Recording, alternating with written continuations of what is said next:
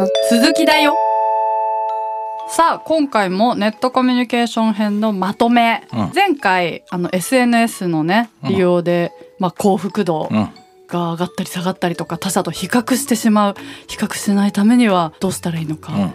自分に向き合って過去の自分と比べるとかね、まあ、そんな話をいろいろしてきましたけど、まあ、やっぱり SNS の利用はもう悩みがね、うん。ちょっとつきものというか、で先生はあの学生さんたちと、うん。まあ、学校で関わってるわけじゃないですか、そういう学生の子とかからなんか悩み相談とか、うんうんそういう SNS の話とかってなんか受けたりするんですか、そうですね。まあ相談とまではいかなくってもやっぱりちょっとね、えー話の中で愚痴みたいなのをね聞いたりするようなことはありますよね。はい今の、えー大学生はですね、はいもう入学前からですね、えーネットでつながっちゃうわけなんですね。そっか、はい、春から愛学生みたいな ハッシュタグとかがあってですね。なるほど、うん、でツイッターとかでね大学生用のアカウントとか作ったりインスタとかで作ってもうそれでね、えー本当に4月1日より前にね大きなコミュニティみたいなのが出来上がります。わあ面白い、うん、そういう中でですね、うん。えーまあそういう、えーところにね先輩とかがですね、はい。えー入っていってですね、うん。ちょっとドヤみたいな感じでね、えーレクチャーをするわけです。えこ SNS の授業。中で。そうこの授業取った方がいいよとかね。この授業はね 楽単だよとかね、えーあの授業の教科書いらんよとかね。いろんな情報がね飛び交うわけなんですよね。へえでその中ではやっぱりですね公式情報ではないわけですよね、うん。そうするとねかなりやっぱ個人の主観とかが入るわけですから、結果的には、えー嘘情報になってしまったり、えーその人には合ってない情報だったり、うん。えーデマみたいな情報になってしまうということが、えーあります。うわ。だからねネットに騙されたみたいなことをね、えー言うような学生さんも中には、えーいますね。そっか、うんねあの先輩とかがそれで言ってたのに、うん、入ってみたら違うじゃんみたいなそうそうそうそうその通りですね。うん、うわ面白いな面白いですよね。先に SNS でうん、前情報調べすぎるのもなんか問題なのかもしれないですねそうなんですよ。でまたね流れてくるんですよね。入学式の時にはこうする方がいいだとか、ねそういうのが流れてくるんですけれどでもも。確かに自分が今大学これから入学するって考えたら、うん。調べちゃうかもって今思いました。そうなんですよ。気になるから、ね気になってね。先に調べて。先に調べてつながっちゃうんですよね。うわー。で SNS でつながってて、じゃあいざ会って、うん。そこで初めて、うん。例えば「ああの」みたいな。うん、友達とかになることもね、きっとあるんですよね。そうなんですよね。ううんんまたでもねそれまたネット弁慶みたいな学生がいてですね、はい会ってみるとすごい残念な気分 まあ確かにになるとかねそういうことも起こってるんですよね。うまあまあ印象が全然違うとかね。そうそうそうそうそうありますよね。ね面白いですよね。あーでも大学だけに限らず、何でも先にやっぱ今ってうん、うん、調べちゃいますね。そうですね。評判とかう、ん、な何がここに行くには何必要とか、うん、何でも調べればね、うん、出てくるけどそれが本当に正しい情報なのかみたいな。うん、そうですね。うんそこは本当にね、えー見極める力がいるんでしょうけれども、うんまあそこはまだまだでしょうねと思いますね。はい難。しいうんはい。まあそのネットコミュニケーション編でもネットの危険なえーことについてもねお話をしてきたかと思います。はい。ネット依存の話とかネットいじめ攻撃、うん誹謗中傷の話もしましたし、デマとかねそういう話なんかもしてきましたよね。うんフィルターバブルとかね、はいエコーチェンバーとか偏った情報にさらされてるっていう話をしてきましたよね。ネットって今安全かどうかってね、えー聞いてみると森さんはネットって今安全だと思いますか？危険だと思います。うん、危険だから気をつけて使わなきゃいけないっていう感覚。そうですよね。ううんん。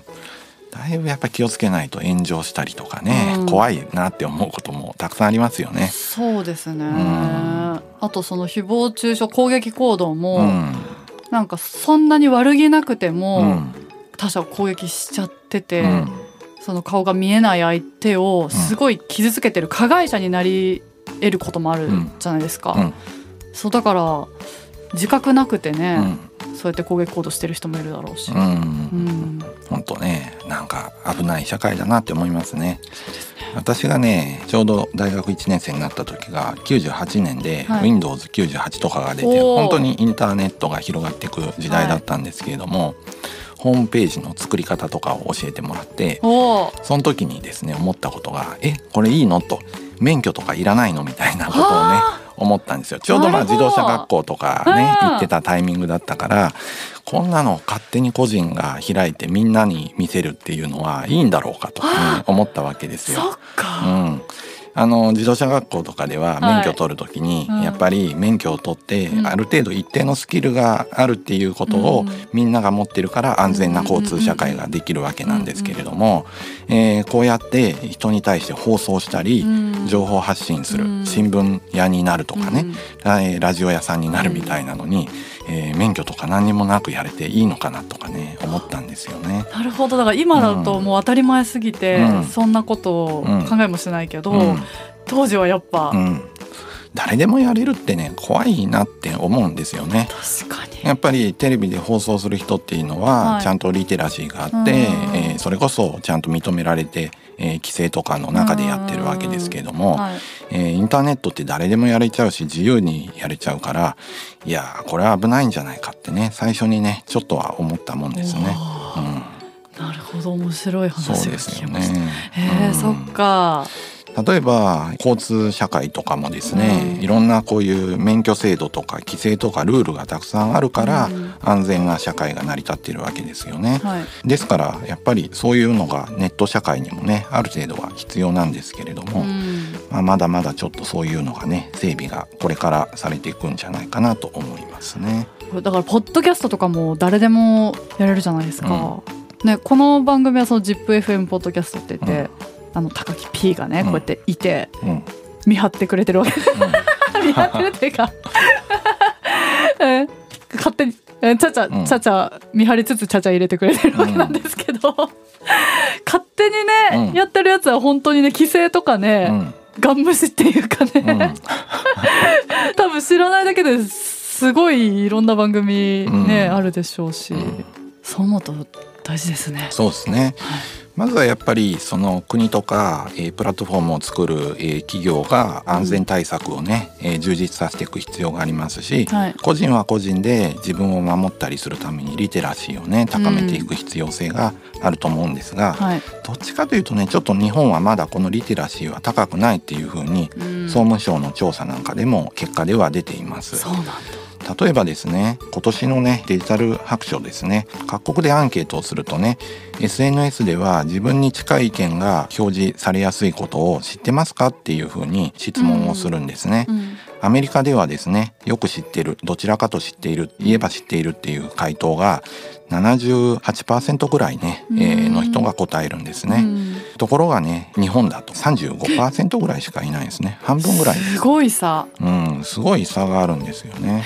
調査すると。欧米だと大体7割8割ぐらいの人うが SNS っていうのは自分に近い意見が表示されるもんだよってね認識して付き合ってる人が多いんですけど意外とね分かってない人が多いという結果が出てます。あーそれがやっぱうん知ってるか知らないかってうんめちゃめちゃでかいですね。そうですね、うんそれで危険度が変わる気がしますね。そうですあと、うんえーファクトチェックっていう言葉を知ってますかっていうことを、はいはい。えー総務省アンケートで取ってるんですけれども、これもアメリカだとファクトチェックっていう言葉をよく知っている、うんなんとなく知ってるっていう回答がですね、85%近くの人が知ってる、えー大体知ってるっていうふうに答えてるんですね。まあ、イギリスとかでも7割ぐらい、えーということで欧米圏でもそこそこ認知度があるんですけど、うん日本では28%ぐらいしかファクトチェックっていう言葉を、えー知っている人がいないという結果が出てます。すごい。うん、ものすごいね差がありますこの辺には。どうすればそれが認知されるんですかね？うん、まあやっぱり教育と啓発が足らないみたいなことが、うんえー書かれていましたね。そこをもっとちゃんとうんね、利用するにあたって、そういうもんなんだっての分かってるだけでね、なんか予防できるっていうか。うん、そうなんですよね。うん。だからまずこれって本当なのかなってうん、うん基本的には私は思うんですけど何でも。疑いを何も持たないっていう人がね、うん。めちゃくちゃ多いってことですよね。流れてきたものそのまま鵜呑みにしちゃったりとか、多いんですね思ったよりね。そううか、んまあ、どうやってね規制をかけていくかっていうことを考えてはいるのも大事だしリテラシー高めるのも大事ですけれども、うんうん規制ばっかりかけてると今度は権利や自由をね奪うことになりますので、うんそこを両立する方法を考えていくことも課題ですよね。ね、著作権とかねアーティストの場合は、はいえー結構関わってくると思うんですよね。うんそういうのもね、えー取り組みは必要なんだろうなと思います。うんなんかあと、うん。単純にそのネットじゃなくて、もうリアルな対人関係だったら、関わる人って知れてるじゃないですうん。か、うですね。回に。うん。一日で数人と会ってうん。意見交換して、まあ、小さいコミュニティの中で完結することが、うん。本当ネットでもう全く知らないいろんな人と関われちゃって、関わる人を選べなかったまあ選ぶこともあるけど全然知らんなんかすごい過激な発言してる人うのん。ね、ツイートがいきなり出てきて、でそこ気になって見て、うん。でまあ例えばちょっと絡みに行っちゃったりとか。それってやっぱ現実社会でなかなか起こらないそこまでのことってやっぱ起こらないことがネット社会だと起きちゃうから、それがやっぱそのなんか過激にね、うん。なんか加速させてますよねその。そうですね。なんだろう、うん。ネガティブな面も、うん。ネットならではの出会いとかね、うん。あの本当にもちろんポジティブなこともあるけど、その関わりを制限しづらいっていうのがうん。難しいですよね。そうですよね。ん。あの私も SNS 使っててなんじゃこいつって思うようん。あの絡み方をしてくる人が あのいらっしゃるわけですよ。うんうんそのあのすごくまあ、ファンの方とかが嬉しい、なんかリップくれたりとか、メッセージ送ってくれたりすることもあって、うん。幸福度あの上がることもあるんですけど、なんだこいつっていう人がいきなり関わってくることをこっちは避けられないわけじゃないですか。うん。すね。まあ、一応あのインスタの DM とかって、はい。あのフォローしてないとリクエストに入ったりはするけど、一応通知来るからまあうん。見たりすると、全然なんかすごく的外れなことを送ってくる人とかも、うん。やっぱその直接の関わりだったら避けることとかが結構できたりもね、まあちょっと喋ってみてあこの人ちょっと合わないなとか思ったらちょっと距離取るとかもね、やりやすいけどやっぱこのバンっていきなり文章を送ったりできちゃうっていうことがストレスを生じさせやすいよなってうん。思いますね。そうですよね、はい。どうしても不特定多数の人とのね関わりになってくると、うん。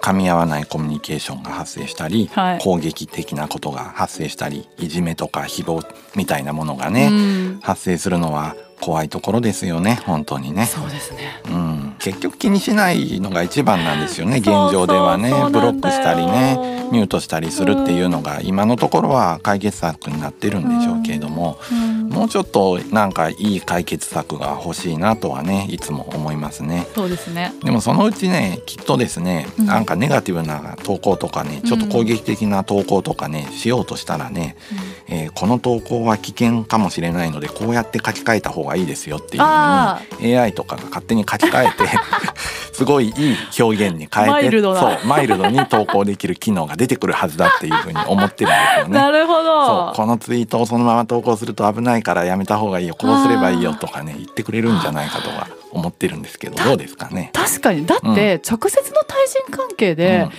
あのネットで書いてるような、すごくじゃあ例えば過激な発言とかをうん。